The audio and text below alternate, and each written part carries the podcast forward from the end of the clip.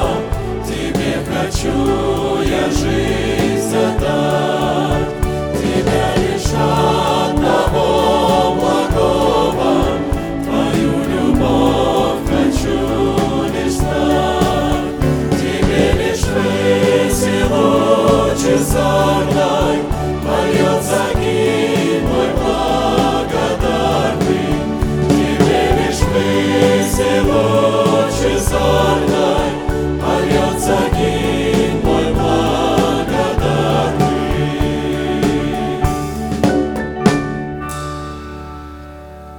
Склоним наши головы в молитве.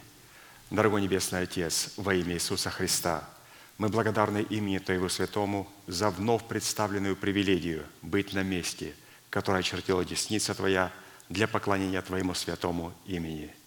И ныне позволь наследию Твоему во имя крови завета подняться на вершины для нас недосягаемые и сокрушить всякое бремя и запинающий нас грех. Да будут прокляты в этом служении, как и прежде, все дела дьявола, болезни, нищета, преждевременная смерть, демоническая зависимость, всевозможные страхи, депрессии, разрушение, косность, невежество – все это да отступит от шатров святого народа Твоего.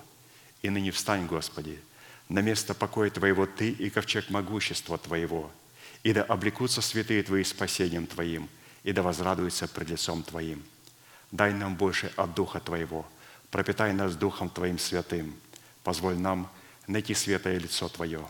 Мы благодарим Тебя, что это служение представлено апостолом Аркадием в Твои божественные руки, и мы молим Тебя, продолжай вести его рукой сильную и превознесенную.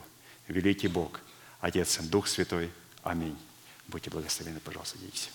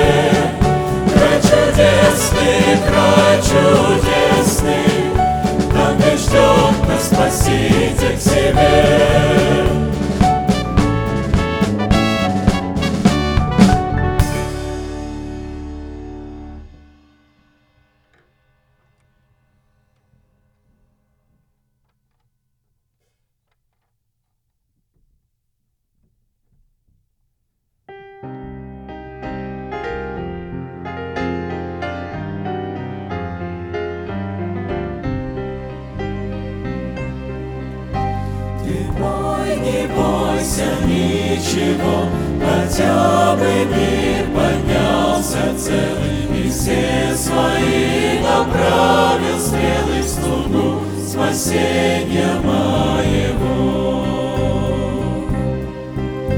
Не бойся ничего, ты мой, и вот тебе моя десница, под нею можешь ты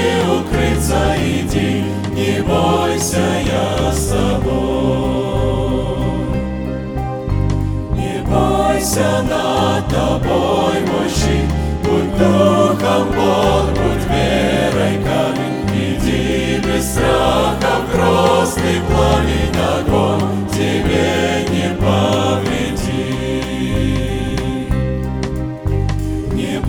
бойся ужаса ночи, стрелы летящие днем, не бойся моей надежде, успокойся, я силен в мраке сохранить. Опустошающей заразы, ходящей полдень, не страшись, под сенью моей покойся, болезнь тебе не повредит.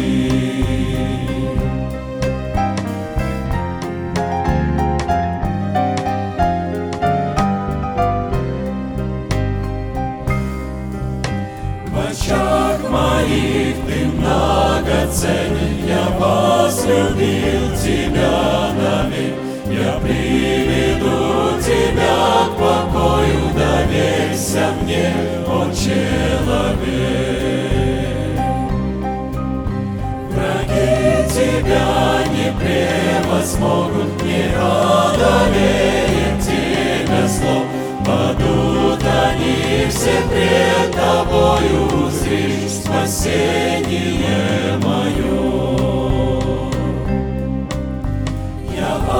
Ангелов своих назначил во всех путях тебя хранить.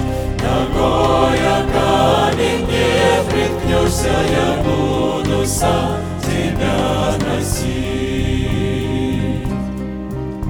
Не бойся, попирай дракона, на аспида смелее иди. С тобой я в скорби успокойся, и только лишь меня зови.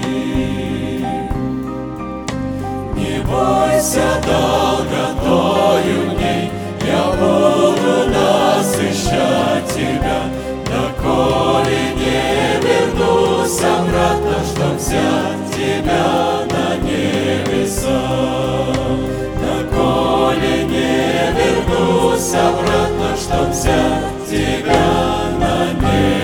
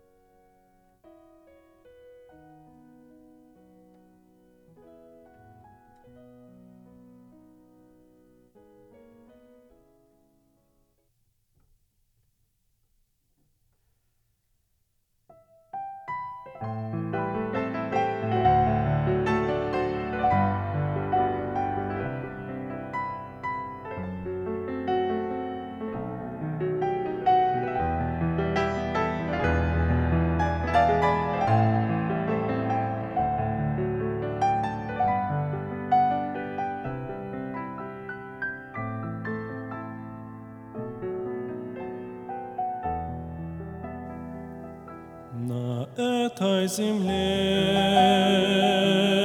я лишь прохожий,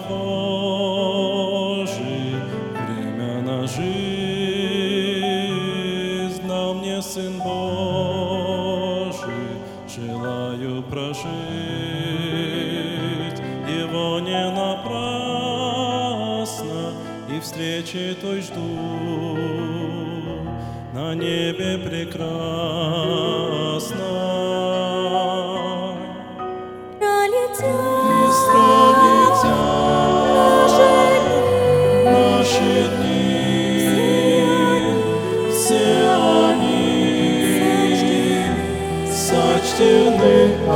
Мы живем, сколько нам суждено Христом, не растратит бы только зря драгоценное время.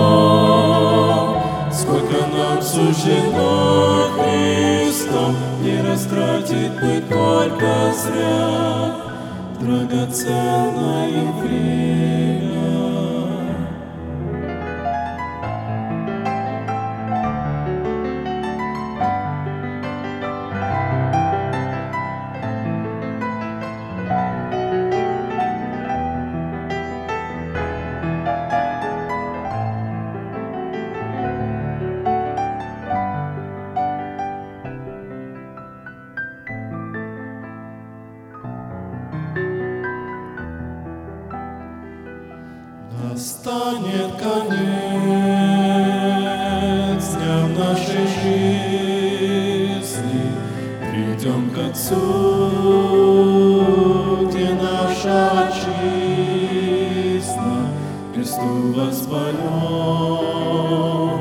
молебные песни, настанет тот час, мы все будем вместе.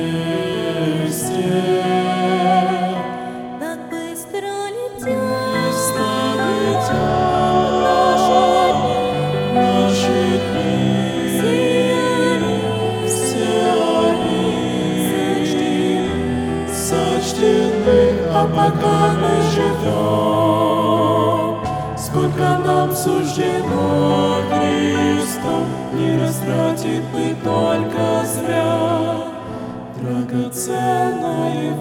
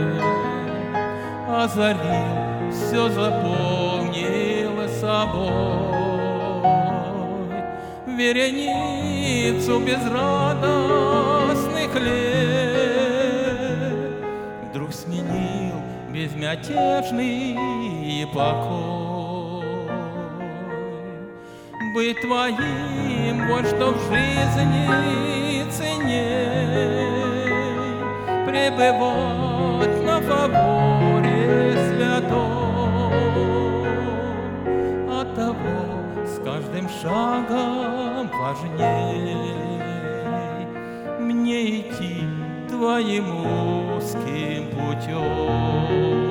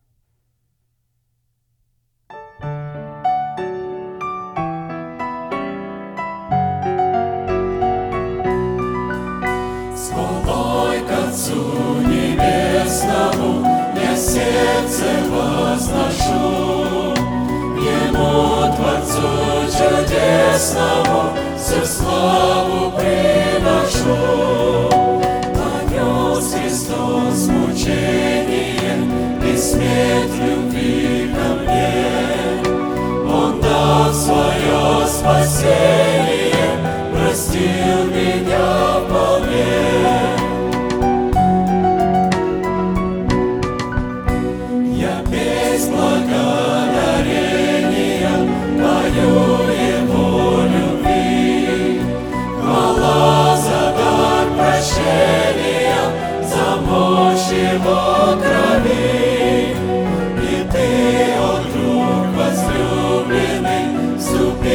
союз с Христом. И в нем и ты искупленный, среди сети с Христом. С Христом Отцом возложенным Ты всех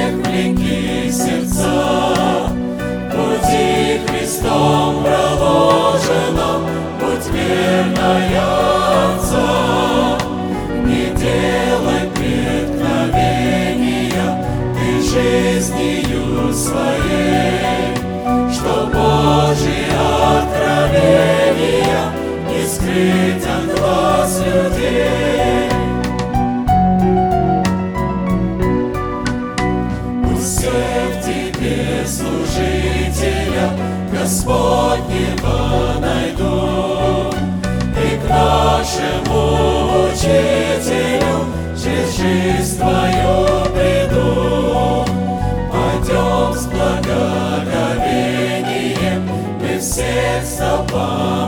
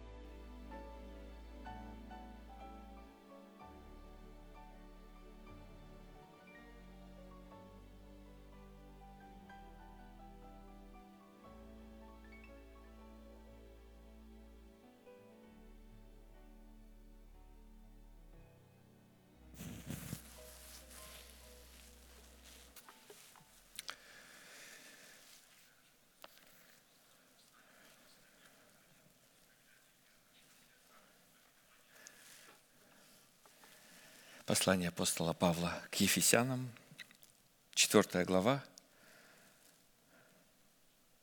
с 22 стиха. «Отложить прежний образ жизни ветхого человека, истлевающего в обольстительных похотях, а обновиться духом ума вашего и облечься в нового человека, созданного по Богу в праведности и святости истины». Слова Божии, исшедшие из сердца Бога, переданное нам апостолом Павлом и раскрытое для нас человеком Божьим, нашим пастором, братом Аркадием, апостолом Христовым. Знаете, мы благословенны, как написано в Писании, блажен читающие и слушающие. Читающие – это положение, то есть это статус человека. Читающий да разумеет, в Писании э, употребляется это не единожды, это определенный порядок Божий. И тот, кто принадлежит к этому порядку, зависит от этого порядка, живет в, этом, в этой атмосфере порядка Божьего. Этот человек Писание называет благословен или блажен.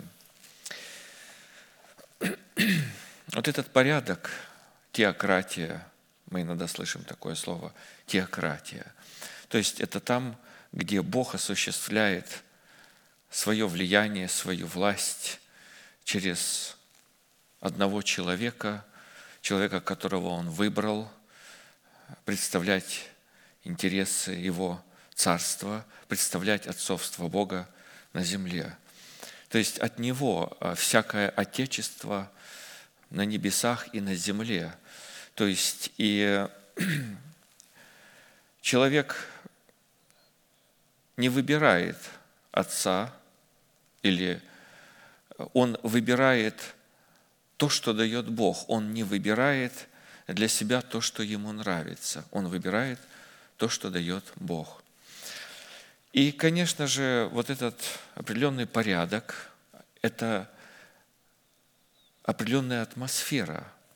Этот порядок несет определенную атмосферу, таинственную, сокровенную, неповторимую, особую атмосферу а, Царства Небесного на земле, в которой а, святые, как драгоценные камни, могут приходить в совершенство. Это место, где Бог может радовать человека своим словом. Это место, где Бог может обличать человека, поддерживать его, давать ему ответ в трудный момент, посещать его, помещать его в определенную неповторимую, сложную атмосферу, в которой он именно выплавляет человека. Нет на земле больше такой атмосферы. То есть она есть на небесах, она есть в церкви, и она есть в сердце рожденного от Бога человека. И Бог по милости своей поместил нас в такое место, поэтому мы блаженны. Но имея это блаженство, будем радоваться об этих словах, потому что эти слова, то, что мы их сейчас вспоминаем, прочитываем заново, то есть э, это как напоминание, но оригинально эти слова пришли от сердца Бога. То есть то, что есть у Бога драгоценного, Он посылал для своих людей и давал издревле. А, в пророках Божьих жил Дух Христов, написано, сущий в них Дух Христов, предвозвещал Христовы страдания и последующую за ними славу. А, псалмы определенные, то есть пророчество, обещания Бога, закон Моисеев, Тора, учение его называют. Моисея. Бог послал Слово Свое, Иисуса Христа, и э, продолжает посылать. И вот вот такие ответственные очень моменты Бог посылал э, своего человека, чтобы э, пожать свою жатву. И вот в наши дни, в наше время Бог облег силою Духа Своего, мудростью, и послал своего человека, чтобы мы приняли это слово и возрастали в этом слове, утверждались в этом слове. И когда Он явится, а мы знаем и слышали уже, что прежде чем Он явится с неба, Он придет прославиться во святых. Он явится в телах, когда тела святого святых людей будут искуплены. То есть явится эта сила искупления, и они будут обличены в воскресение Христова, и Бог, прежде чем вознести, Он похвалится э, тем, что Он своим трудом определенным, своим посевом. Мы продолжаем обращать внимание на эти три действия три глагола – это отложить, обновиться и облечься. И остановились на третьем глаголе заострили на нем наше внимание и остановились на исследовании одежд правды, в которые нам необходимо облечься, в частности, на размере той цены, которую нужно заплатить за право облекаться в одежды правды. И уже рассмотрели шесть условий и остановились на исследовании условия седьмого. Седьмое условие за право облекаться в одежды правды, чтобы вершить правосудие Бога, это обличение в искупление, обусловленное в соблюдении Песах Господа по уставу, установленному Богом. Песах – это праздник Господа, и там есть определенный устав. То есть важно участие и причастие к этому празднеству. И вы знаете, вот такой праздник в Песах люди начали умирать, первенцы начали умирать, животные начали умирать. А для Господа это праздник, оказывается. Вот иногда люди устраивают себе празднество, а Бог скорбит, Бог негодует. Он говорит, беззаконие и празднование, вот такое смешивание, Бог об этом очень скорбит и называет это злом. И говорит, перестаньте делать зло.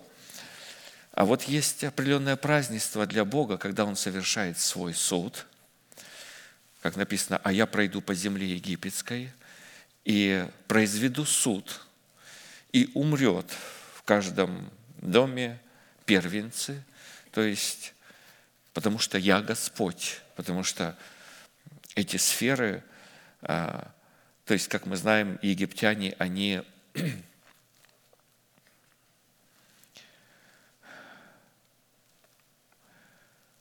свою душевность, свой ум поставили наравне с умом Божьим.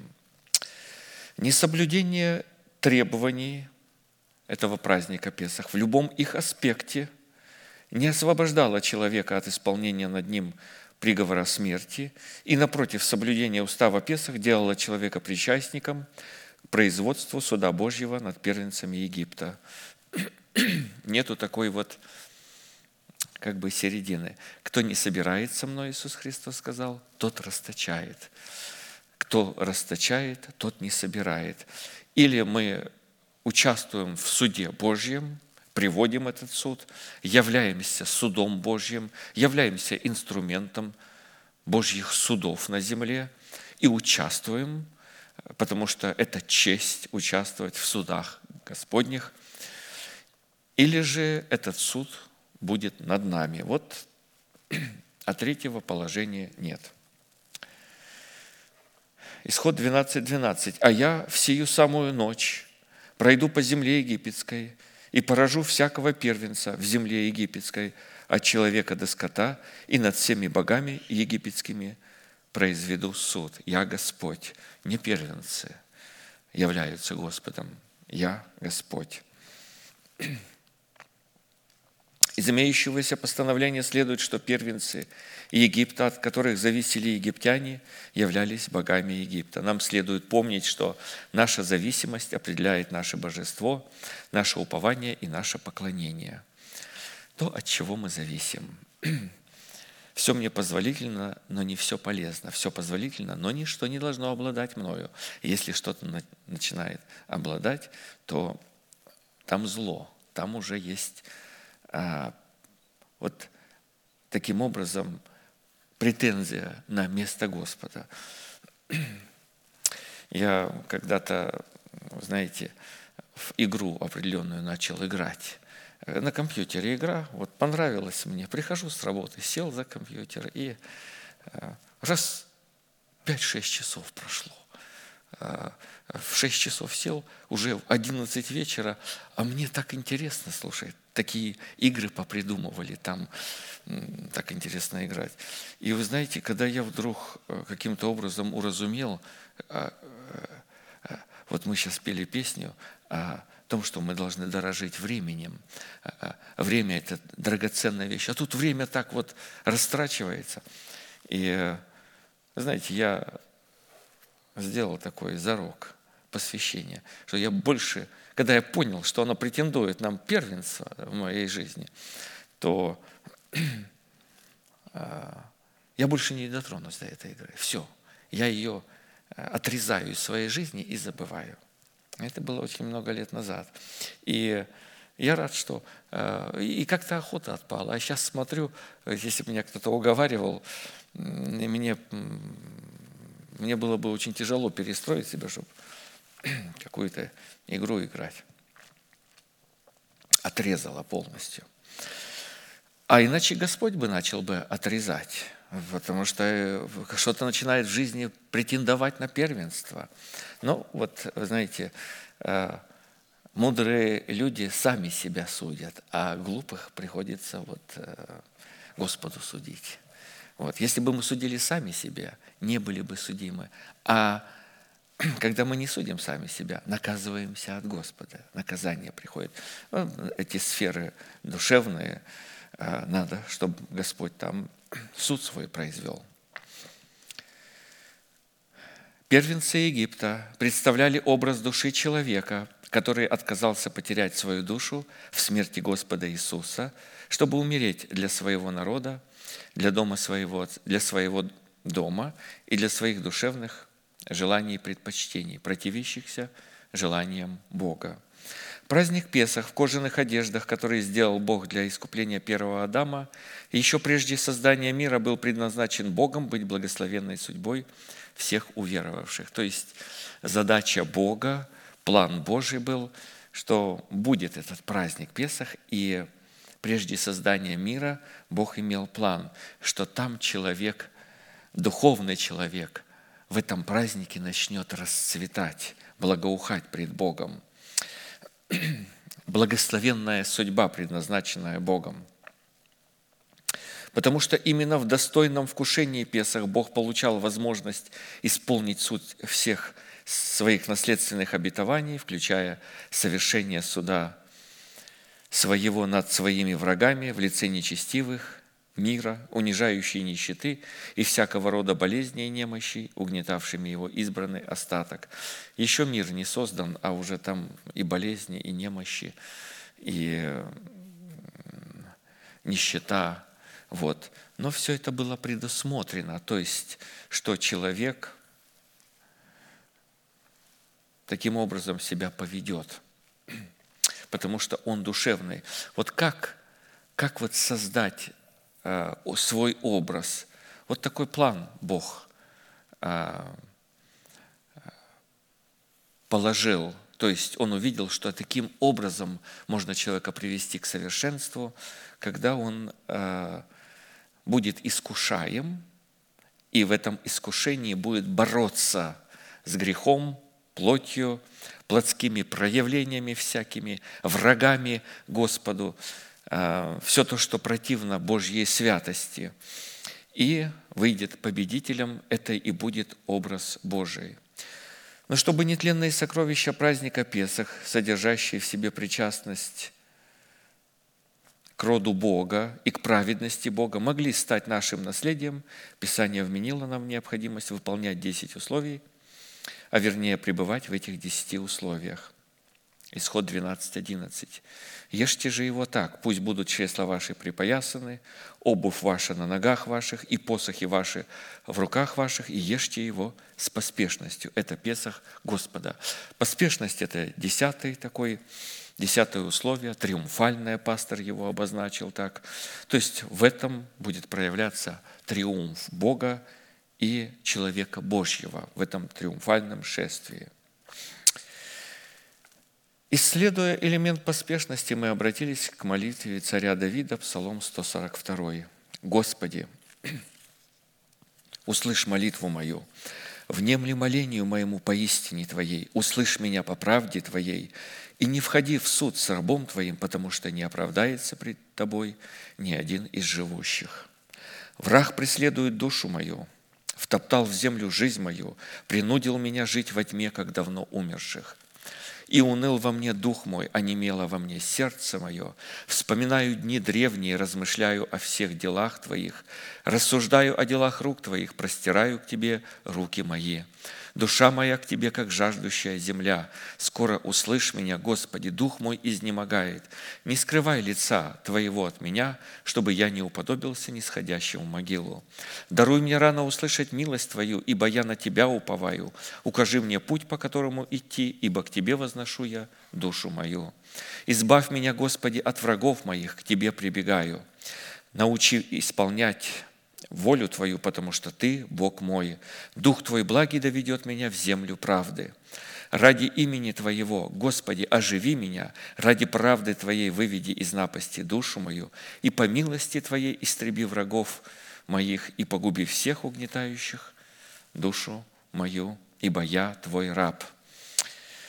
Ну и вот находясь в земле Израилевой, вот пророк, человек Божий, царь Израиля, человек, который забыл народ и дом отца своего, и посвятил себя полностью Богу. Вот в этой молитве мы можем увидеть то, что больше нет никого. Он и Бог. Вот этот разговор, интим Бога с человеком.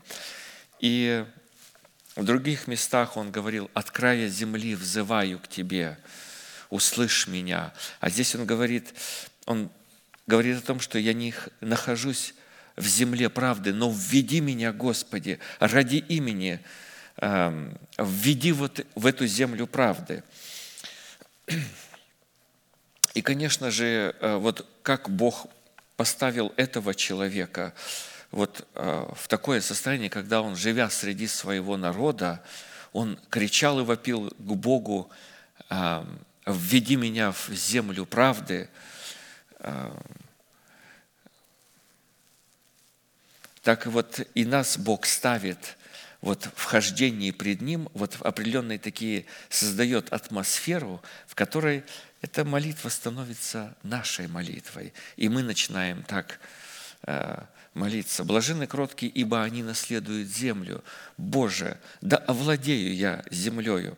Имеется в виду наша земля. То есть Бог по обетованию предназначил э, тело и душу спасти, ввести в эту землю правды. Не просто, чтобы дух был спасен, как головня из огня, а чтобы и душа и тело были спасены пред Богом, и чтобы мы соделались вечным, э, это как наше вечное наследие,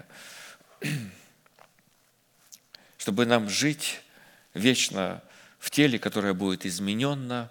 И, конечно же, мы дальше увидим, что вот это освящение касается уст, чтобы были кроткие уста. И когда уже у человека э, установлен престол Давида там, вот в теле человека, кроткие его уста, конечно же, он наследует землю, потому что это обетование. Иисус Христос так сказал, блаженные, кроткие, ибо они наследуют землю. Но причина, определенная причина высвобождения данной молитвы послужила категория врагов, которая противостояла Давиду и будет противостоять и нам. Это, во-первых, собственная плоть Давида, персонифицированный грех, и в третье, персонифицированная смерть. Такие вот враги, и, конечно же, они э, будут присутствовать в нашей жизни, которых мы призваны победить в этой борьбе. Чтобы быть услышанным Богом, Давиду необходимо было представить Богу основание или аргумент, которое могло бы служить для Бога доказательством для вмешательства в жизнь Давида. Его милости, Божьей милости и истины. Со стороны Давида такими доказательствами в данной молитве послужили 10 аргументов, которые Давид приводит Богу, говоря, «Услышь меня ради Твоей истины и правды». Первое. Второе. «Ради воспоминания дней древних и всех дел Твоих». В-третьих, потому что я простираю к Тебе мои руки. Я не простираю руки в каком-то другом направлении. Я не ищу помощи у людей, у, у, у, у каких-то знаменитых, сильных. Я к Тебе простираю руки мои, руки. То есть человек нуждается в помощи Божией и простирает туда руки. Иногда люди в трудный момент э, сразу же к людям ищут помощи у людей. Но вот вот эта вот святая а, атмосфера человека вот устраивает таким образом, что он начинает тянуть руки к Богу. В-четвертых, потому что я на Тебя уповаю, я полагаюсь на Тебя, на Слово полагаюсь. В-пятых, ради возношения души моей к Тебе. В-шестых, ради того, что я к Тебе прибегаю. В-седьмых, потому что Ты мой Бог. В-восьмых, ради Твоего имени. В-девятых, ради Твоей милости. И в-десятых, потому что я раб Твой. Мы говорим о поспешности, и этот элемент поспешности должен проявляться во всех вот этих аргументах и обращении к Богу. Ну и, конечно же, знаете, вот Святой Дух научил нашего пастора э, на каждую истину, то есть определенная истина эм, Писания, чтобы ее хорошо усвоить, ее нужно посмотреть вот под таким ракурсом четыре вопроса, определить эту истину – то есть обозначить, нарисовать ее, как бы образ этой истины. Нужно увидеть, что она означает. Назначение, для какой цели служит эта истина. Ну и, конечно, что должен сделать человек, чтобы войти в наследие этой истины, и последует определенный результат. И вот по результату уже человек может э, проверить, что он действительно – имеет эту истину и соработает. И знаете, вот в Писании э, есть места Писания, которые Бог говорит, и вы выйдете неторопливо, пойдете, потому что Господь будет перед вами, и Господь также будет взади вас. И вот это вот, э, определение «пойдете неторопливо», а здесь нужно спешить. Знаете, Вот когда Бог открывает истину, нужно спешить. «Спешил я и не медлил исполнять закон твой». Тот же автор, Давид, говорит. То есть я спешил, как только я получал знание, что вот существует э, вот, вот такая истина. И я сразу же старался ее исполнить и применить ее в жизни, внедрить ее в свою сущность, чтобы она стала моим вечным наследием, и я, конечно же, вот пользовался этой истиной или жил по истине и являл эту праведность Божию. Вот. Но, а тут вдруг неторопливо, пойдете неторопливо. Вот вы знаете, вот нету никакой суеты. Господь своевременно открывает. Он определяет эту истину для нас, говорит о назначении, о цене, и потом результат. И вот когда мы в свое время делаем, вот никакой суеты нету, вот этих ненужных движений. Но а кто-то начинает суетиться, бегать, а, понимает, что что-то он не успевает, что-то у него не получается. Знаете, а, человек так устроен, а, ну, по плоти, он Э, вот хватает что-то такое интересненькое такое в жизни, и ему достаточно. Эм, э, так истину. Вот посмотреть, люди же хватают истину, но они ее кусками хватают. Они выхватывают такие деликатесы, вкусненькие такие, и думают, что эта истина у них есть. А потом будет суета. А потом, вот смотрите, ну, суета слова – это э, грех вообще слово обозначает. Но вот это вот, вот эти движения, которые с опозданием происходят. Ну вот неразумные девы. Такой человек неразумен. Если он не нечестив, то он неразумен. Не будьте нерассудительны, но познавайте, что есть воля Божия. То есть каждой истине вот эти четыре аспекта. При рассматривании определения и назначения истины – именно чем или кем является истина и правда. То есть Давид говорит, услышь меня ради истины и правды в моем сердце. Как по своей сущности, так и, по своему определению. А также, какое назначение призвано исполнять истина и правда в нашем сердце пред Богом.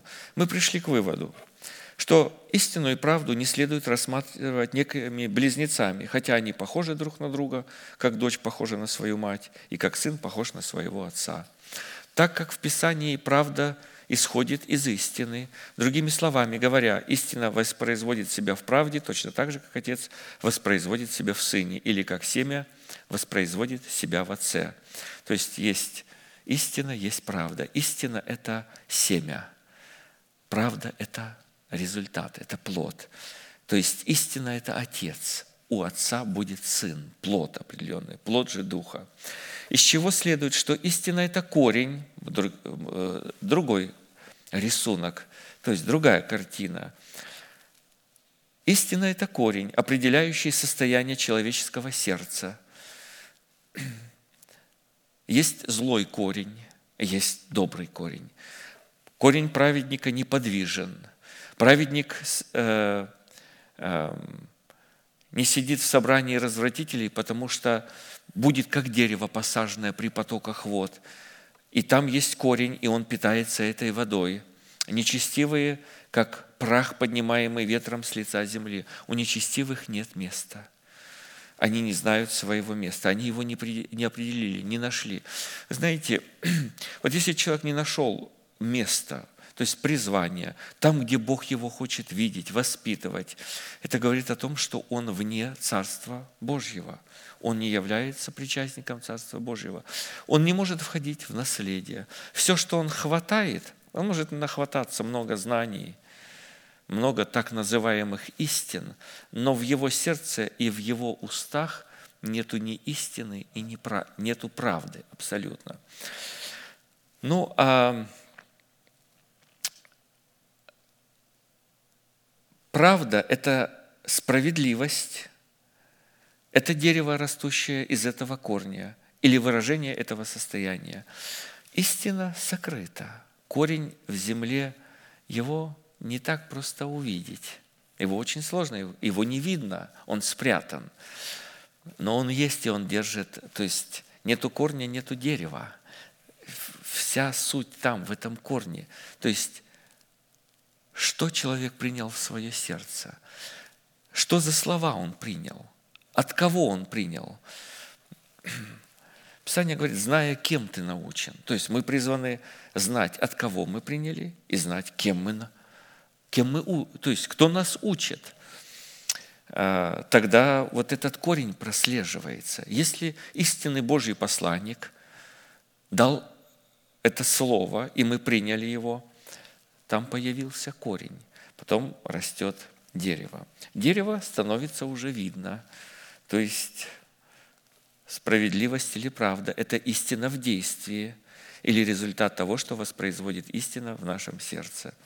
Ну, допустим, кто от Бога, тот слушает нас, говорит апостол Иоанн. Вот действие, слушает. Кто не от Бога, тот не слушает нас. Очень легко проверять. То есть, если человек не хочет слушать истинное Божье Слово, ему не нравится, что-то не укладывает, он не от Бога. Так он же такой добрый. Он и поможет, он и позвонит, он, э, ну, такой вот суетливый, вид у него такой. Но вид благочестия – это не само благочестие. Благочестие проявляется определенным э, точным красным линиям, потому что есть дерево, которое не Отец Небесный насадил. И, конечно же, мы призваны это видеть в первую очередь в своем сердце. Когда, конечно, мы отследим и будем видеть вот это в своем сердце, нам очень легко будет тогда судить. То есть мы уже тогда духовные люди. Духовный судит, он, он, он тогда берет и понимает эту истину, у него есть точный шаблон, и он раз прикладывает. Упс, что-то не то, несовпадение какое-то. Э, надо удаляться от этого. Так, человек, такой вид у него, он популярный, проповедник, э, там чудеса происходят. Не имеет никакого значения абсолютно. Шаблон есть. А, мы говорим об истине. Истина – это Отец, истина – это корень, слова истины. То есть, что мы приняли в свое сердце –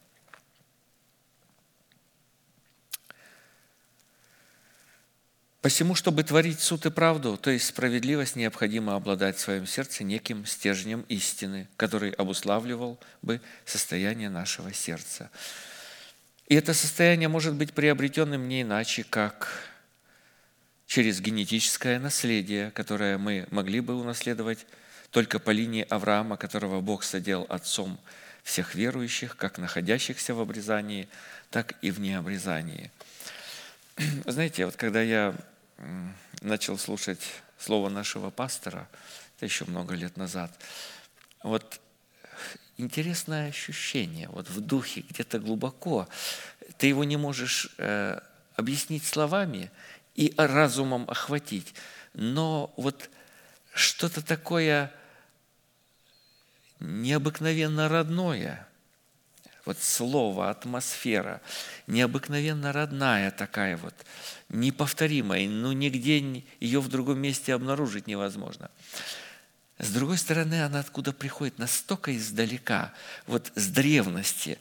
Знаете, я с детства любил э, читать просто Библию, ну и вот история, история про Даниила, э, там э, прочитывал раз за разом, история про Давида, там вместе с ним и воевал. История про э, пророка Илью мне сильно нравилась, как он суд производил. Я ее ну, читал на протяжении вот э, э, таких, ну, когда уже научился читать, вот, э, ну, часто, опять и опять и опять. И вот вдруг я как бы услышав это слово, сразу перепрыгнул туда прямо в центр, эпицентр событий. Вот то, что в Библии происходит, сразу эти события, я их знал, но, но они как бы стали живыми. Вот как-то сердцем, раз, вроде ты в 20 веке, э, вот, а, а вроде бы как ты веков так, э, может, 50 куда-то назад, раз неожиданно, опять вроде в 20 веке, опять лет Э, может, тысячи три, три с половиной туда, раз назад до рождения Христова. И я, ну это неповторимое, ни с чем не сравнимое, невозможно спутать вот это чувство долго было. И вот я сегодня читаю эти слова, и у меня опять вот вы знаете, вот это вот яркое ощущение, воспоминания вот этих слов, которые и событий, которые исходят, корень куда-то уходит настолько далеко, его невозможно конечно, Саня говорит, «Э, ты уже был там еще раньше, число дней твоих очень. А, поэтому оно куда-то уходит, невозможно, оно проходит эти э, времена древности и уходит куда-то к истокам далеко, к небу куда-то, в сердце Бога уходит. Он избрал нас в нем прежде создания мира – и потом говорят, а как определить, вот где Бог призвал тебя быть? Вот где ты испытал вот это, вот это и, и есть место. Ну как по-другому можно спутать? Я никогда нигде и близко э, не, не испытывал вот того, что я испытал, когда услышал э, слова нашего пастора, как он проповедует, как он говорит, как говорит об истине – но я не знаю, невозможно никак ни с чем спутать. Оно совсем другое и ни с чем не сравнимое, и единственное. Подлинное состояние нашего сердца, то есть истина, когда мы принимаем, это дух, это слово – сердце становится истинным. То есть это называется истинное рождение от Бога, от слова истины, от этого истинного слова.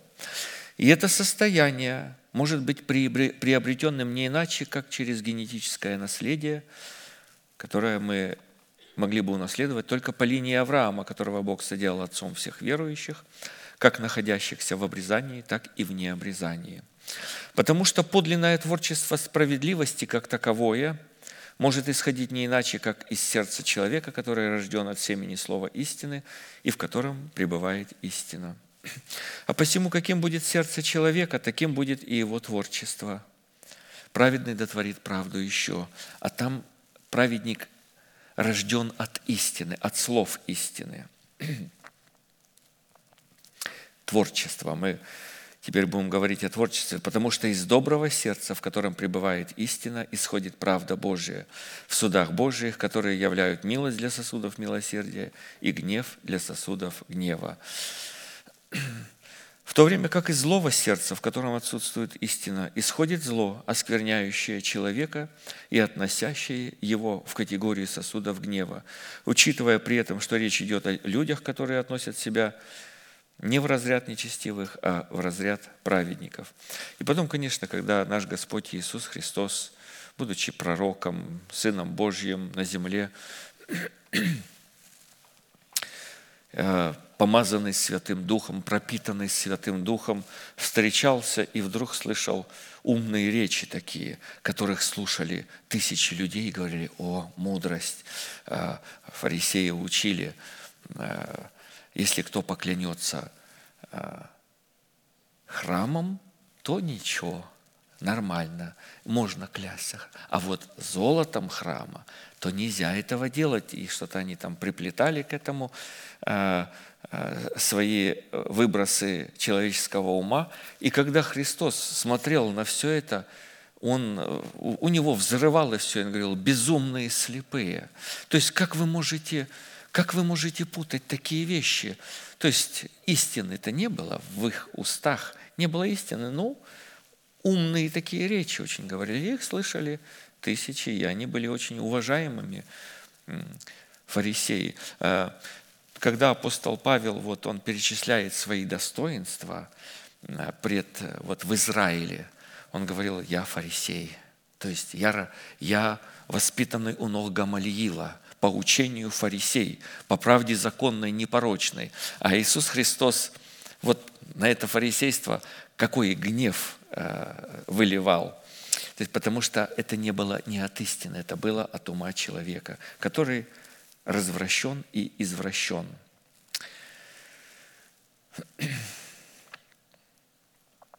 Назначение истины и правды в нашем сердце необходимо для соработы с множественными силами Бога, выраженными во множестве Его милостей, призванными в первую очередь изгладить наши грехи пред лицом Господа.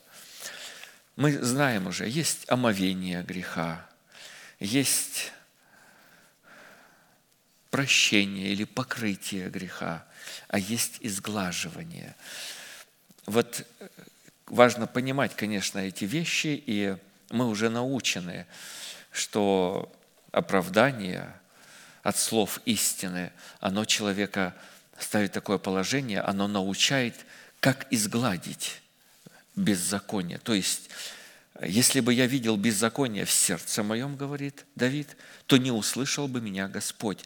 Когда оно изглажено, то есть человек оправдан пред Богом, то э, и совесть его вычищены оттуда во мертвые дела, то такой человек будет творить правду и э, соработать э, с крестом Христовым.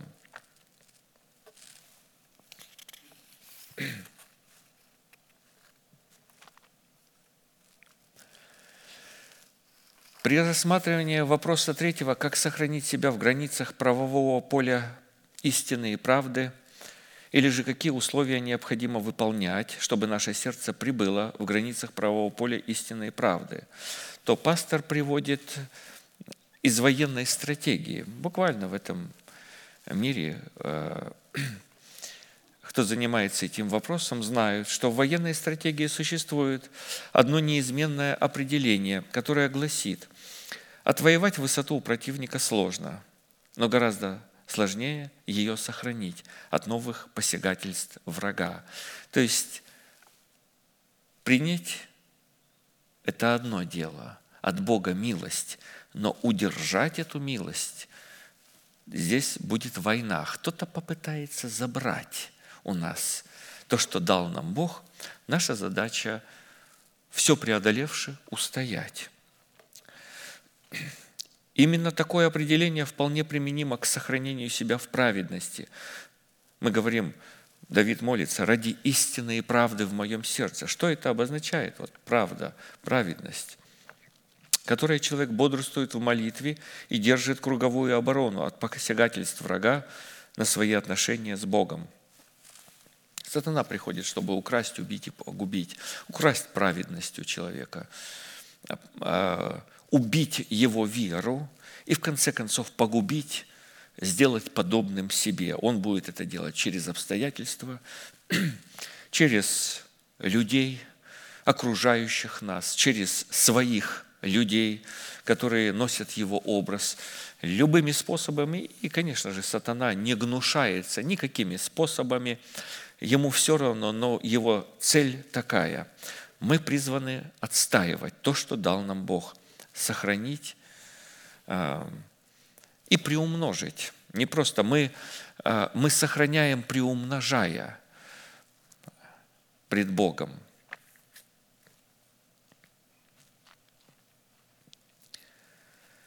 Чтобы обрести праведность по вере во Христа Иисуса даром по благодати, необходимо стать банкротом или нищим.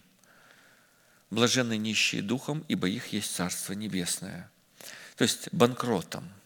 А, я для него от всего отказался и все почитаю за ссор, чтобы приобрести Христа. Но чтобы сохранить праведность, необходимо творить правду, то есть действовать, определенное действие, являть эту правду в своей жизни, проявлять ее. А для этой цели необходимо сохранять нищету духа, которая выражает себя в абсолютном и совершенном смирении пред совершенной волей Бога, всецело полагаясь на милость Бога. Я напомню, мы говорили уже определенные составляющие, мы продвинемся дальше в изучении, или больше как э, вспоминая то, что пастор уже для нас озвучил, ратифицировал то, что написано в Слове Божьем, то, что объяснено и растолковано для нас, мы вспоминаем и заново приводим на память. Первая составляющая цены за пребывание в границах правового поля истины и правды – это принятие человека, посланного Богом. Знаете, то есть человека нужно принять, ой, пастор, какой хороший пастор у нас. Знаете, я, когда вот я слушал пастора, и потом все-таки решил с ним встретиться, и вот заявил о своем желании, что я хочу э, с вами разделить судьбу, стать одно с, вот, с этим местом, с народом Божьим, с вами.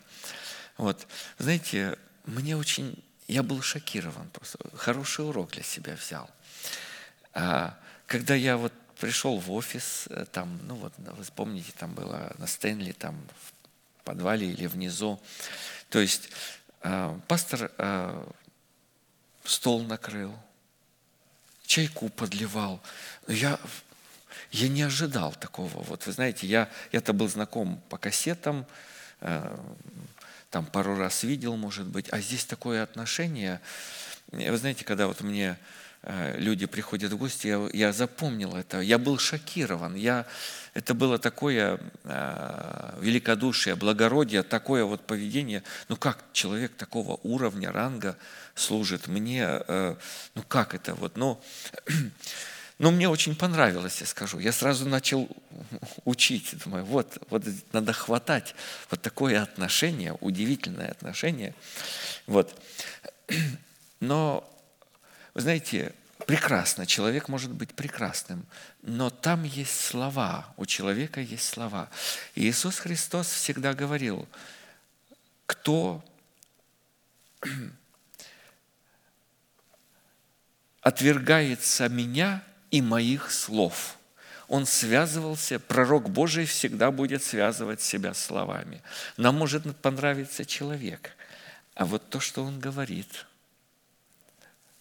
потому что это истина у нее есть, это же меч обоюда острый, он же там как бы отрезает, сразу начинает отрезать все очень мешающее из нашей жизни. А это больно иногда бывает. Поэтому человек Божий и его слова. И вот приходят, что делать нам, чтобы творить дела Божьи? Ну, наверное, скажет, вот э, ты землю э, свою копаешь, вот, чтобы отца и мать содержать, вот и копай. а тому, вот это торгуешь в храме, вот и торгуй. А Иисус Христос, помните, как сказал, вот дело Божье, давайте начнем вот пастор его и ставит в первый пункт. Обратили внимание? Он не ставит в двенадцатый пункт. Давайте, ага, это принятие человека, посланного Богом, вместе с его словами. Это очень важно. Вместе с тем, что он будет говорить и учить. Вторая составляющая цены, чтобы пребывать. А иначе дальше, второй пункт, мы уже не пойдем. Но мы прошли. Вот мы здесь. Мы прошли этот первый пункт. Слава Богу. Мы эту часть цены платим. Следующая составляющая цены за пребывание в границах правового поля истины и правды – это плата за познание истины об искуплении. Искупление состоит или содержится в двух непреложных вещах, в которых Богу невозможно солгать. Это учение, содержащееся в истине крови Христовой, и учение, содержащееся в истине креста Христова, который является ключом, открывающим двери к наследию благодати Божией, содержащейся в крови Христовой. То есть истина о крови и истина о кресте. Нужно ее познавать, то есть изучать, исследовать, читать, применять в жизни – и таким образом мы отстаиваем вот это правовое поле или праведность пред Богом. И тогда, когда мы молимся, мы говорим, Господи, ради истины и правды. То есть, другими словами, я знаю истину о крови Христовой, и я знаю истину о кресте Христовом, и я применяю эти истины, которые положены таким образом. И тогда я имею право дальше – Третий пункт. Третья составляющая цены за пребывание в границах правового поля истины и правды – это разумное и волевое решение прощать своим обидчикам обиду до захождения солнца. То есть, чтобы удержать себя в праведности, написано, это будет тебе вменено в праведность пред Богом твоим. То есть, никогда не ложиться спать, имея обиду. Сердце должно быть свободным ну, уже вот как? Как освободиться, когда боль такая? Нужно провозгласить пред Богом. Нужно э, пойти не за своими чувствами и не исходить, а Бог исходит из нашего решения и из наших слов. Поэтому мы озвучиваем это прощение человеку и возвращаем ему, пастор здесь приводил э, законоположение, а вот когда в залоге одежда окажется. Человек явно поступил неправильно. Вот что с ним делать, вот с этим человеком? Хочется назвать его э, такими эпитетами, наградить этого брата или сестру какими-то. Вот. Нет, он брат, э, так поступил. Ну, наверное, уровень у него такой. А что? А что с него возьмешь? Да я думал, что он такой вот, он проповедует – вот, э, э, брат вот выходит, ему проповедь дает, а он так поступил, вот прямо как, так, как он так мог сказать, как он мог. Ну вот так. Э, такой у него уровень, вот так он сказал. Надо как-то мне освободиться от моей обиды и засыпать спокойно. Сердце благоухает. И это будет вменено в праведность, это составляющая цены за пребывание в границах правового поля. Мы это научились, мы люди, которые умеем, как бы сказать, решать эти проблемы в самих себе. Нас уже э, не так-то просто обидеть. Очень сложно обидеть такого человека. А касающихся нас касается э, зеницы ока Господа. То есть э, Господь мститель, не мстите за себя, возлюбленные. То есть это месть. Обида – это месть. Мы как бы занимаем место Бога, но мы научились, человек Божий научил нас, как это делать, и подал пример, и сказал, и провозгласил, что я никогда не ляжу спать с, с обидой в моем сердце.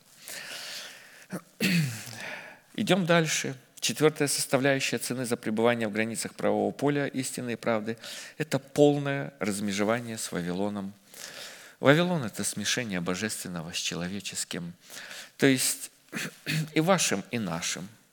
Как бы всем угодить, со всеми в мире, такая вот толерантность, такое умение лавировать, э, находить контакты и какое-то взаимоотношение со всеми людьми.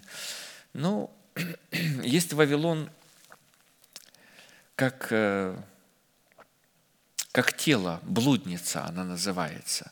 Мы призваны выйти из Вавилона, чтобы платить цену и чтобы Бог с нами кооперировал. И когда мы молимся и говорим, Господи, ради истины и правды в моем сердце, чтобы Он мог презирать и слышать, действительно, этот человек носит в себе истину и являет правду в своей жизни. Она есть в его сердце, и он являет ее в поступках, в делах правды. Вот.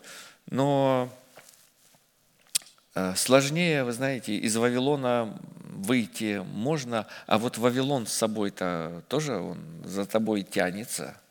Он из, э, вот очень важно Вавилон, когда мы смешиваем э, ну, искажаем истину, которую мы слышим. Почему мы ее искажаем? Потому что в угоду себе мы ее истолковываем таким образом, чтобы она нас не резала. Ну, не хотим платить цену. И начинаем потихонечку в самих себе э, как бы искажать эту истину, пачкать ее и смешивать божественное с человеческим. И, знаете, Вавилон приговорен Богом.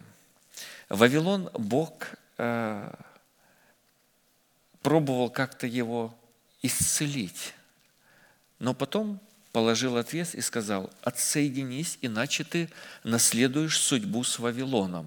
Не смешивай, отделись от него, выйди из него, народ мой, чтобы не участвовать тебе, не подвергнуться язвам и не погибнуть за беззаконие Вавилона». Человек, который смешивает э, в себе истину Божью и свои толкования, он будет отвергнут Богом. Так есть место Писания. Врачевали мы Вавилон, но он не исцелился. Поэтому должна быть красная нить и разделение. И в самом себе, конечно, это трудно. И вы знаете, вот этот меч обоюдоострый, вот когда проникает он глубоко до разделения души и духом, вот там мы начинаем освобождаться и отделяться от Вавилона. Это происходит через благовествуемое слово, которое обличает нас. Суды Божьи, то есть суды уст Божьих. Пусть обличает меня праведник. Э, это милость, это, это тот вот нож, который отделит нас от Вавилона.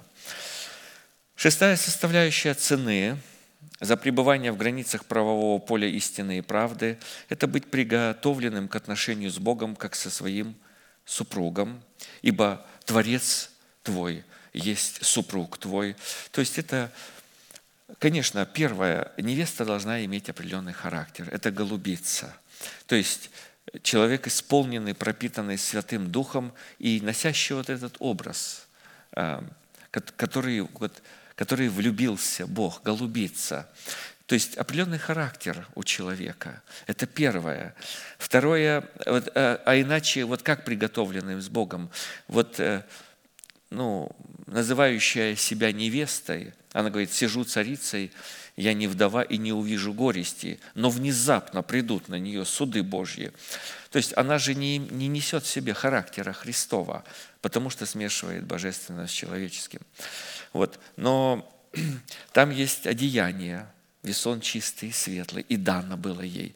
Каким образом дано? Через благовествуемое Божье Слово. Человек, когда имеет характер голубицы, он, когда слышит это слово, он понимает, что Бог дает ему милость облечься в весон чистый и светлый.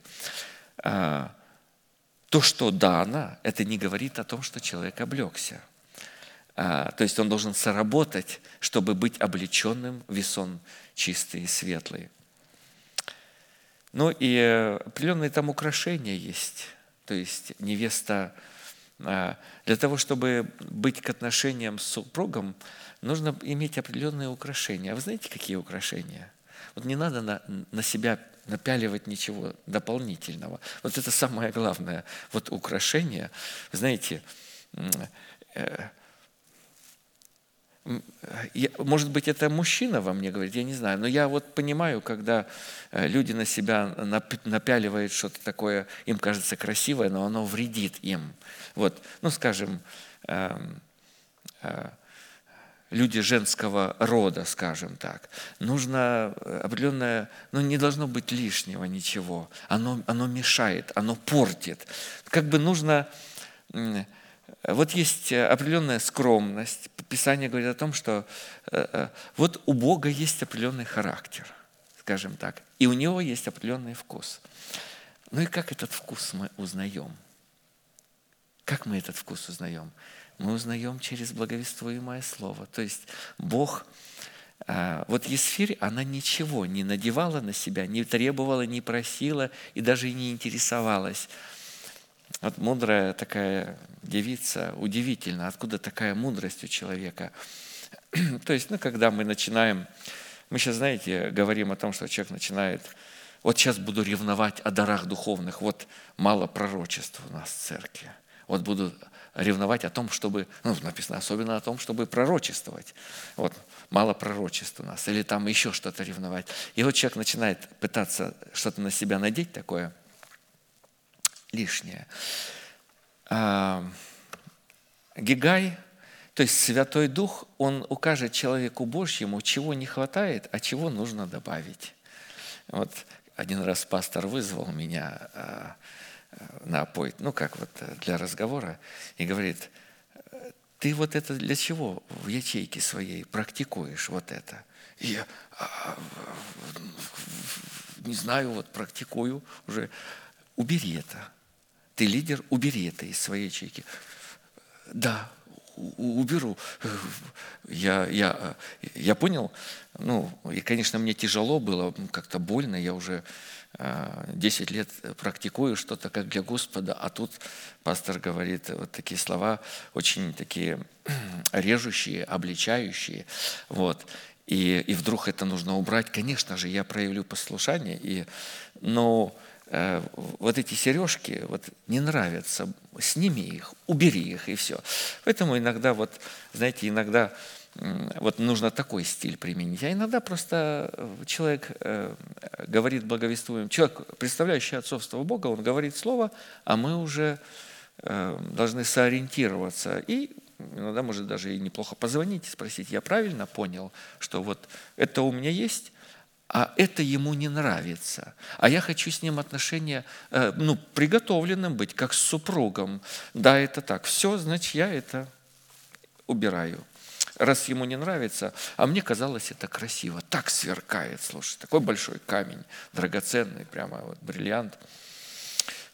Ну, бриллианты красивые, но их тоже, вот знаете, вот если сюда на ухо привесить вот такой бриллиант, полкило, и ухо вот до сюда вас, э, я иногда замечаю такие вот большие тяжелые сережки, и думаю, ой, бедные и некрасивые уши, вот как они терпят э, вот это все.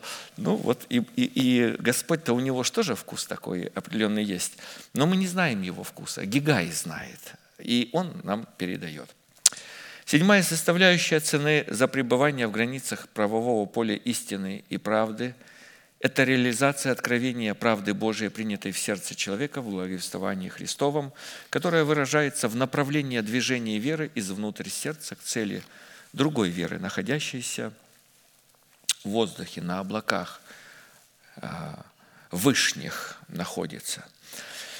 Как написано Римлянам 11.17, в благовествовании Христовом открывается правда Божия от веры в веру, как написано, праведный верою жив будет.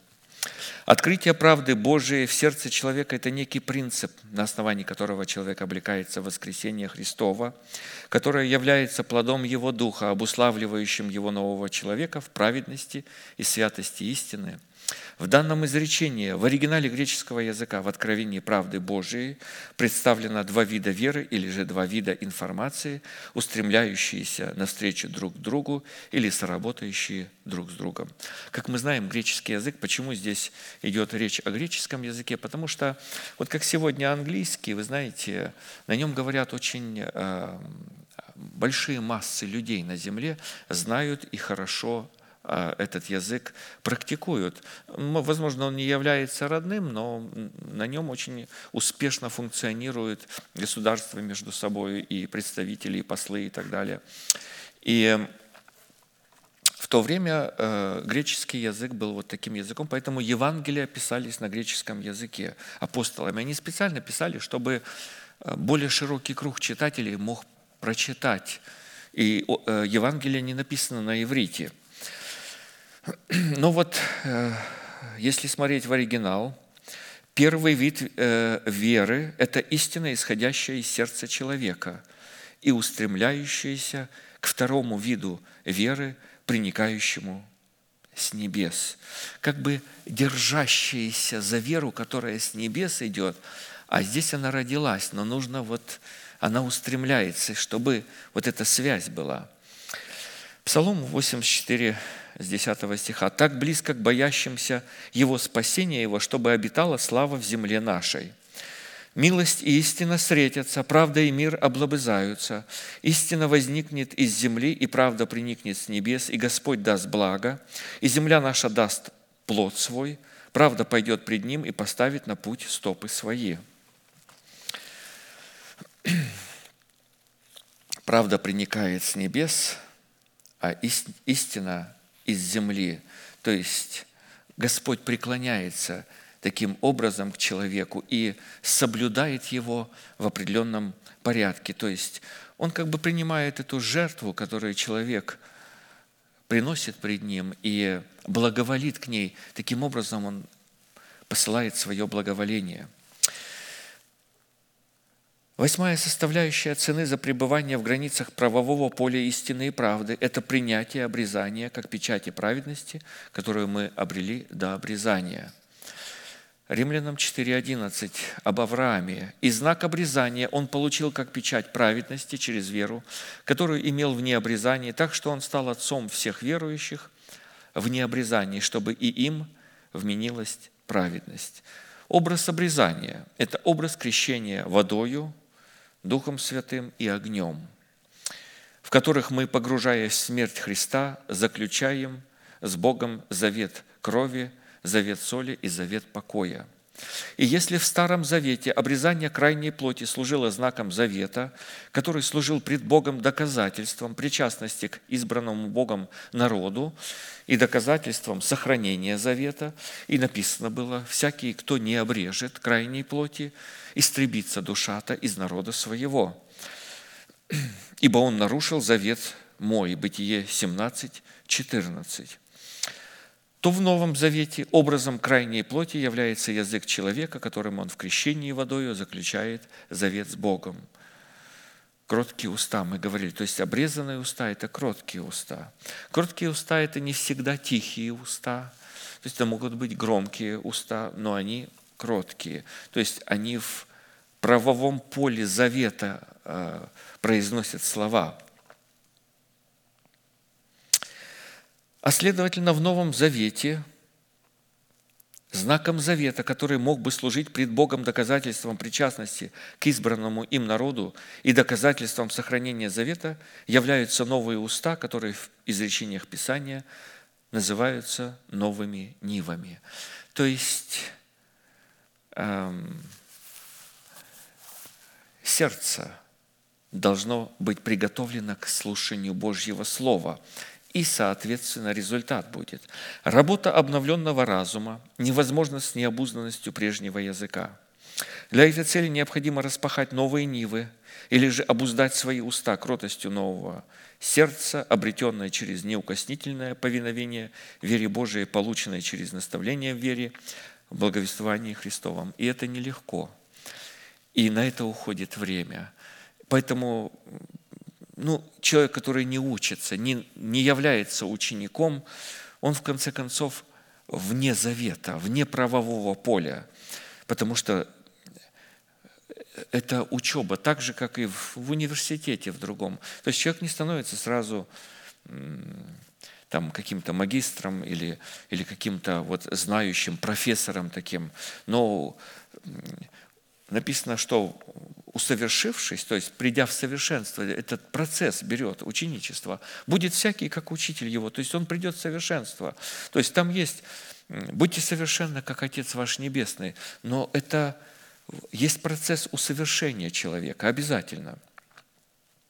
А для этого готовится сердце для слушания Божьего Слова, потом принимается это Слово, потом поливается, сохраняется, взращивается, потом плод приходит. А когда уже приходит плод, это уже э, сила небесного царства, сила неба в человеке уже проявляется. Силы будущего века, Писание называет это.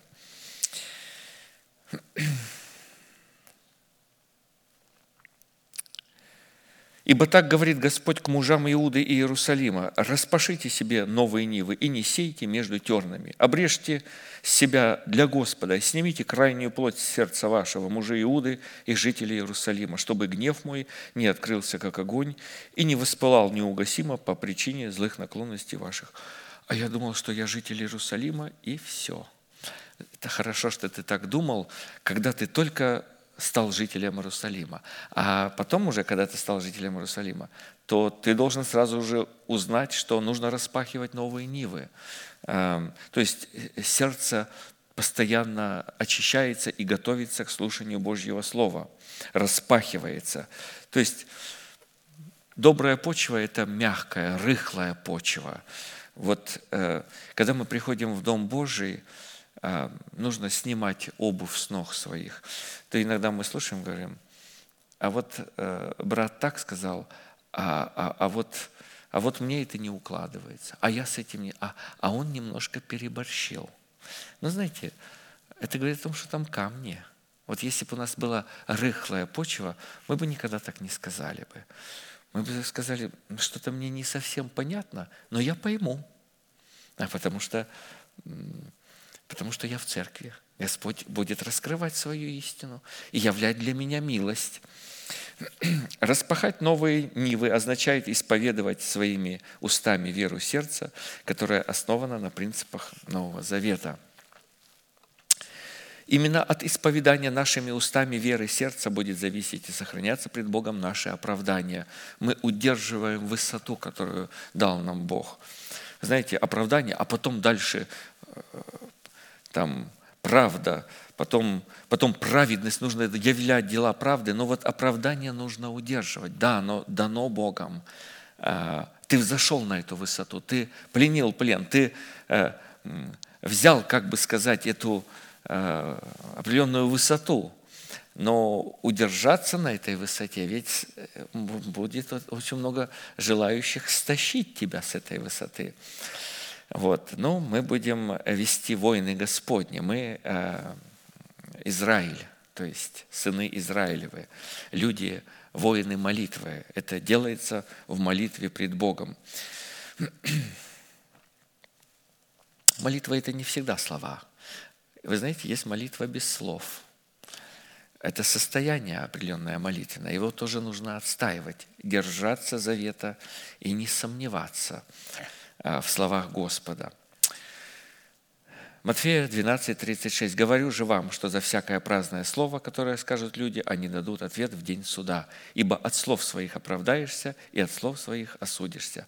Ага, вот здесь понятно. В конце концов, сатана будет создавать такие обстоятельства, а, такое давление будет, такие какие-то тяжелые ситуации, а, чтобы что-то сказать вот как э, о Иове сказано. Э, и, и даже жена, вот э, его супруга в какой-то момент сказала, вот скажи, что Бог несправедлив. И тогда спокойно умирай. Вот. Похули Бога и умри. Но она ж не говорила буквально «хули Бога». Она говорила ему просто, ну, я ж тебе говорила, что Бог несправедлив. Я видела эту несправедливость. Ну вот согласись, вот скажи, вот скажи от сердца, справедливый Бог или несправедливый? И вот если бы Иов сказал несправедливый Бог, ну, в общем-то, наверное, бы и умер. Вот, и, и не было бы книги Иова, и, и, вот, и Христос бы нас не мог привести в пример этого праведника. А так написано, он не сказал ничего неразумного о Боге. А вот друзья его наговорили много вещей. А потом Бог сказал, вот за то, что вы наговорили, вот, из сострадания. Вот вы пришли к Иову, там пред его лицом там вот говорили, делились откровениями, там почему его постигло, возможно, за что его постигло, почему так произошло. Вот говорит, теперь я э, закрываю свое ухо от вас, и вот это мой последний разговор с вами. Больше я с вами говорить ни одного слова не буду. Вот. Но вот если вы пойдете к Иову, и он за вас попросит, вот его лицо я приму. А от вас уже ни одной просьбы, ни одного слова, ничего не приму. Знаете, вот здесь делегированное отцовство Бога. Иногда Бог делает так, чтобы нас привести к человеку Божьему. А, там, а, там вот есть поднятие. Он скажет, поднимай, возвышай, и мы будем возвышены. Он скажет, подними. Вот таким образом. Иногда, знаете, люди Праведные люди, у них дорожка протоптана, они знают, где искать помощи. А вот люди душевные, они не всегда знают, где найти. А, они жертвенники устраивают а, в местах, они кричат, вопят к Богу, а, постятся, молятся, и вот Бог их не слышит. Вот и там и остаются всегда учащиеся и никогда не могущие дойти до познания истины. Так написано об этих людях. Вера сердца – это знак обрезания, который выражает себя в исповедании уст. А посему вера сердца и уста, исповедующие веру сердца – это некий брачный союз двух партнеров. Притчи 18.22. «Смерть и жизнь во власти языка, и любящие его вкусят от плодов его». Однако, чтобы иметь веру сердца, которая является знаком обрезания, выражающим себя в исповедании уст, необходимо иметь обрезанное ухо, которое является знаком смирения, выражающим нищету духа или банкротство. Стефан обратился к израильтянам, то есть фарисеям, Деяние 7.51. «Жестоковыйные, люди с необрезанным сердцем и ушами, вы всегда противитесь Духу Святому, как отцы ваши, так и вы». Там дальше написано, «Кого из пророков не Э, не гнали и не побивали вы. И вы знаете, Содом и Египет – это место, где и Господь наш распят. То есть там вот это содомские отношения, о которых мы слышим иногда, когда нету порядка Бога, есть читающие и слушающие. Это Иерусалим, это порядок живого тела, Царства Небесного. То есть человек, представляющий отцовство Бога, который передает откровение Бога. А там, вот я понимаю, я не понимаю, братья решили, постановили, это садомские отношения. И Египет, душевность там всегда будет присутствовать. И Господь Иисус распят в этом городе. Буквально он э, распят в Иерусалиме, но Писание говорит, это Содом и Египет, где и Господь наш распят. Девятая составляющая цены за пребывание в границах правового поля истины и правды – это способность найти самого себя в Боге или поместить самого себя во Христе, не со своей праведности, которая от закона, но с той, которая через веру во Христа Иисуса. Как об этом написал апостол Павел. Десятая составляющая цены за пребывание в границах правового поля истины и правды – это когда мы страдаем за истину, не угрожать, но предавать свое дело Богу как судьи праведному – как написано в 1 Петра 2,23, «Будучи злословием, он не злословил взаимно, страдая не угрожал, но предавал то судьи праведному». И одиннадцатая составляющая за, э, за пребывание, цены за пребывание в границах правового поля истины и правды – это никогда не оправдываться пред Богом и ничего не требовать у Бога, а только умолять Его. То есть понимать, э, понимать кто мы и Э, вот такое сердце молитвенное иметь, то есть пребывать в молитвах и молениях пред Богом. Как написано у Иова 9, 14, 15. «Могу ли я отвечать ему и приискивать себе слова пред ним, хотя бы я был и прав?» Интересный вот здесь акцент такой интересный. Даже если я прав, буду требовать пред Богом. Хорошо, требовать буду, а, но не буду отвечать, а буду умолять судью моего. То есть хотя бы я был и прав – и двенадцатая составляющая, и мы будем молиться, цены за пребывание в границах правового поля истины и правды – это попечение о жизни скота своего, под которым подразумевается попечение о жизни нашей души. Как написано в притчах 12.10, праведный печется о жизни скота своего, сердце же нечестивых жестоко. Здесь пастор э, говорит о том, что э, вот этот э, скот, это находится в наших членах. Там есть и вол, и бычок там есть, и овца есть, и козел есть, и голубь есть. И это все приносилось пред Богом. И заботьтесь обо всем этом. Праведники заботятся о своем теле, заботятся о своей душе, о своей душе, чтобы эм, сохранить себя без порока в пришествии Господа. То есть не должно быть отношения поверхностному к своему телу, должна быть определенная забота, э, и в этом э, вот праведник проявляет себя и в этом, не только вот в духе погрузился в духовные сферы, вот, а не заботится. Праведник заботится и об этих сферах. И это составляющая цены, вот, 12, э, который дал пастор, это э, очень важно, и это сохранит нас правовом поле пред Богом, чтобы, когда мы молимся, вот сейчас мы будем молиться и говорить, Господи, услышь молитву нашу ради истины и правды, вот которым научил нас человек Божий, и которые мы приняли и сохранили в своем сердце.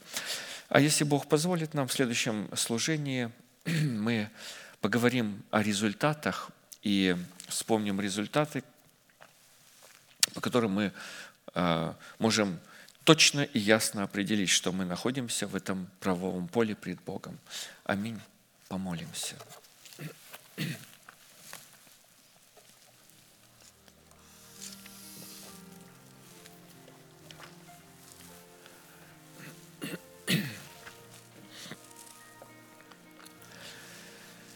Небесный Отец, во имя Иисуса Христа, мы склоняем сердца наши, головы наши пред судьей нашим, который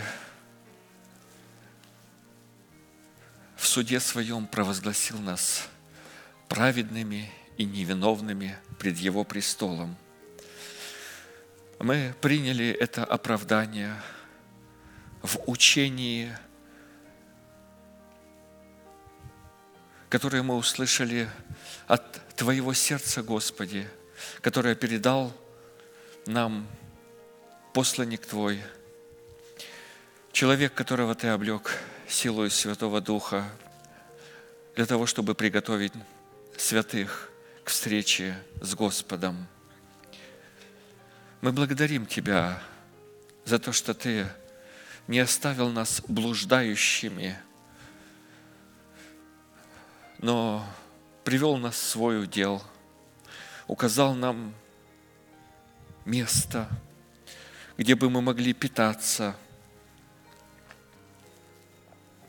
возрастать, учиться этим возвышенным, небесным взаимоотношениям, этой любви – в этом Твоем святом порядке, учить субординацию, как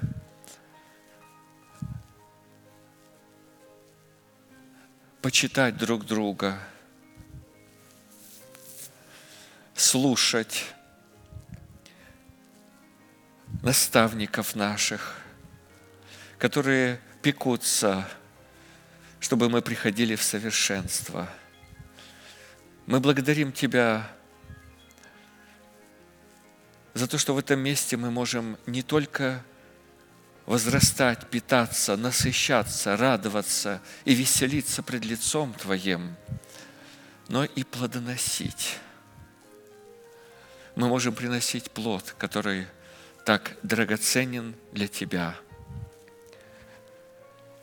Позволь нам быть плодоносными пред лицом Твоим – находясь на лозе, питаясь соком, питаясь Словом Твоим и Святым Духом, быть плодоносными и иметь Твой характер и являть этот характер в нашей жизни. Мы благодарим Тебя за эту милость, И мы будем трепетно заботиться о том месте, в которое Ты нас поставил, чтобы быть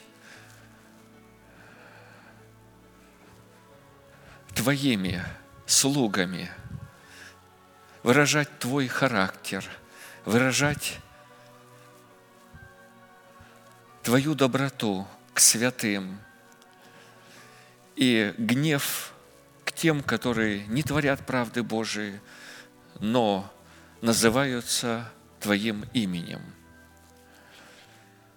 Ибо открывается гнев на всякую неправду и ложь человеков, которые попирают истину неправдою. Господи, мы благодарим Тебя, что приходит время, когда Ты вознесешь праведников на такую высоту и облечешь в такую силу и власть, что те, которые будут говорить что-либо против, им надлежит быть убитым –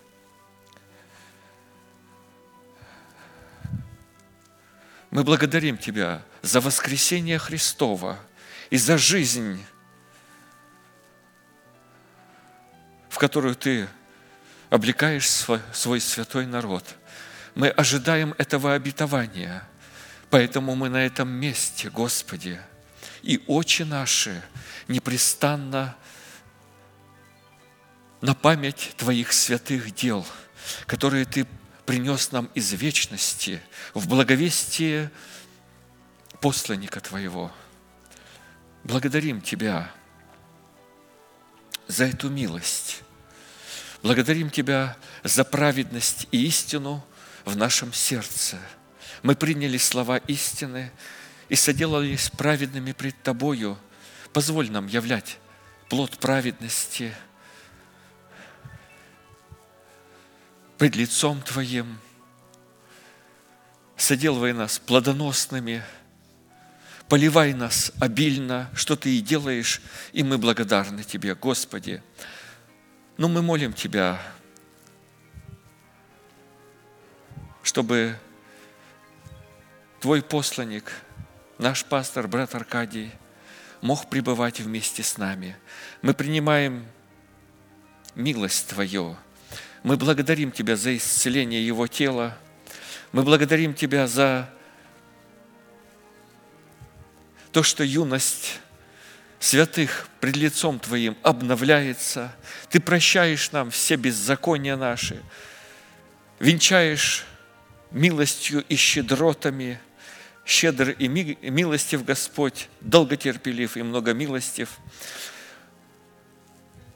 Мы молим Тебя, чтобы Твой праведник, Твой читающий был среди народа Твоего, чтобы мы имели возможность принять то, что недостает вере нашей в благовествовании слов истины. И благодарим Тебя за то, что сердце наше наполнено ожиданием, мы будем готовиться к последующим служениям, чтобы слышать слова истины, слова уст Твоих, и радоваться пред Тобою, и учиться пути истины и правды. Поклоняемся пред Тобою и благодарим Тебя, великий Бог, Отец, Сын, Дух Святой. Аминь. Отче наш, сущий на небесах, да святится имя Твое, да придет Царствие Твое, да будет воля Твоя и на земле, как и на небе. Хлеб наш насущный подавай нам на каждый день и прости нам долги наши, как и мы прощаем должникам нашим. И не веди нас в свои искушения, но избави нас от лукавого, ибо Твое есть слава и сила и царство во веки веков. Аминь.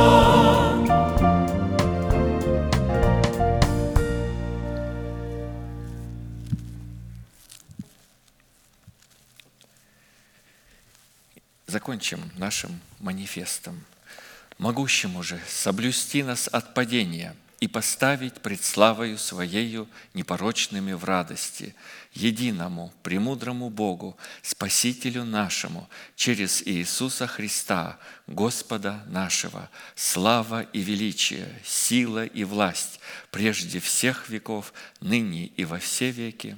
Аминь. Будьте благословенны. Следующее служение будет в пятницу на этом месте. Можете поприветствовать друг друга, как научил наш, нас пастор.